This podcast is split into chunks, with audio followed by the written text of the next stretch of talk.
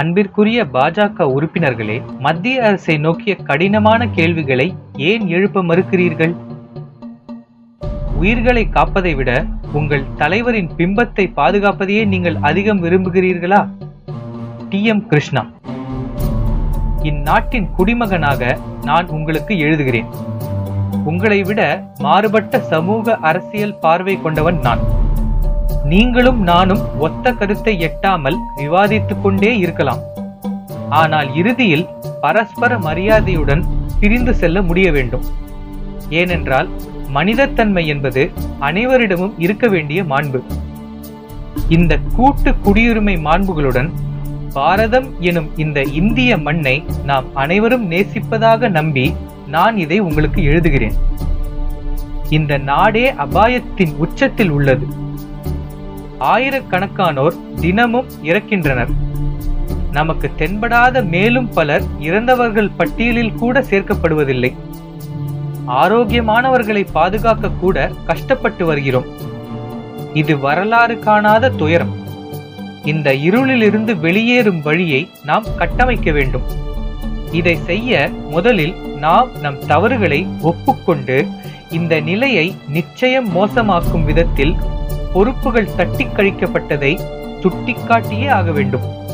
இதை கோவிட் 19 பெருந்தொற்று முடியும் வரை தள்ளி போட முடியாது.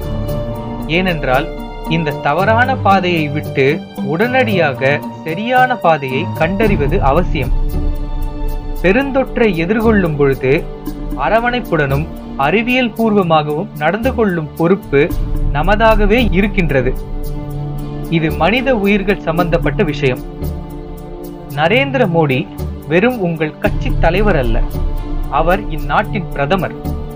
அரசியல் சாசனத்தால் அங்கீகரிக்கப்பட்டுள்ள இந்த பொறுப்பு முக்கியமானது. வெறும் உங்கள் கட்சியின் நம்பிக்கைகளை பாதுகாப்பவராக பார்க்காமல் அவரை இந்த மொத்த நாட்டின் தலைவராக நீங்கள் பார்ப்பது அவசியம். ஒரு நிமிடம் நான் சொல்வதை கவனமாக கேளுங்கள். கடந்த பல ஆண்டுகளில் உங்கள் கட்சியின் மிக சக்தி வாய்ந்த தலைவர் மோடிதான் என்பதையோ அல்லது அவர் உங்கள் கட்சிக்கு பாராளுமன்றத்தில் இரண்டு முறை பெரும்பான்மையை பெற்றுத்தந்தார் என்பதையோ சற்று நேரம் சிந்தையிலிருந்து ஒதுக்கி வையுங்கள். பல ஆயிரக்கணக்கான புலம்பெயர் தொழிலாளர்கள் உணவு கூட இல்லாமல் நாடு முழுவதும் நடந்தும் மிதிவண்டியிலும் வீடு திரும்ப வைத்த மோடி வேறு ஒரு அரசியல் அமைப்பை சேர்ந்தவராக இருந்திருந்தால் நீங்கள் அமைதியாக இருந்திருப்பீர்களா? பிரதமரும் அவரின் அரசாங்கமும் படு மோசமாக திட்டமிட்டு கையாண்டுள்ளதாக குற்றம் சாட்டியிருப்பீர்கள் அல்லவா? பிரதமர் கண்காணிக்கும் தடுப்பு மருந்து திட்டம் திக்கி திணறி வருவது குறித்தும் மக்கள் தனியார் நிறுவனங்களிடம் கையேந்தி நிற்பது குறித்தும் கேள்வி எழுப்பியிருப்பீர்கள் அல்லவா? தலைநகரில் ஆக்சிஜன் இல்லாததை பற்றி கேள்விப்பட்டு அதிர்ந்து போயிருக்க மாட்டீர்கள்? ஆக்சிஜன் விநியோகிக்க உச்சநீதிமன்றம் மத்திய அரசிற்கு கட்டளையிட வேண்டியுள்ளதைக் கண்டு அதிர்ச்சி அடைந்திருக்க மாட்டீர்கள்? பல மாநிலங்களில் கோவிட் பாதிப்பு குறித்து அரசு தரவுகளும் உண்மை நிலவரமும் கடுமையாக மாறுபடுவதை குறித்து விசாரிக்க கேட்டிருக்க மாட்டீர்கள்? ஆட்சியாளர்களின் அறிவியல் பூர்வமற்ற தன்மையால் முக்கிய அறிவியல் அறிவுரைகள் புறந்தள்ளப்பட்டது என சாடியிருக்க மாட்டீர்கள்? மேலும் இந்த அனைத்து குழப்பங்கள் மத்தியிலும் அமைச்சர்கள் சமூக வலைதள விமர்சனங்கள் பற்றியும் தங்களின் பிம்பத்தை பற்றியும் மட்டுமே கவலைப்பட்டு கொண்டிருக்கிறார்கள். இதற்கிடையில் இந்த பெருந்தொற்றிற்கு நடுவே அரசாங்கம் புதிய நாடாளுமன்ற கட்டடத்தை கட்டுவதில் முனைப்பு காட்டி வருகிறது. பல சர்ச்சைகளுக்கு நடுவே மாநில சட்டப்பேரவை தேர்தல்கள் நடந்ததை கூட மறந்துவிடுங்கள்.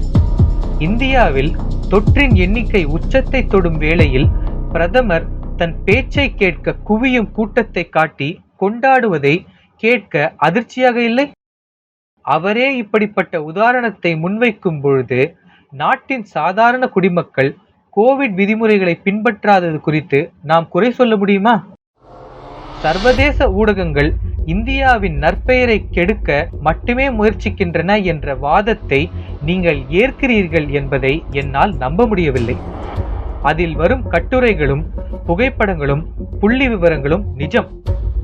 அவை உண்மையாகவே நெருப்பில் கருகும் சடலங்கள். மக்கள் மூச்சுவிட திணறுகிறார்கள். அவர்கள் அரசாங்கத்திடம் இல்லை.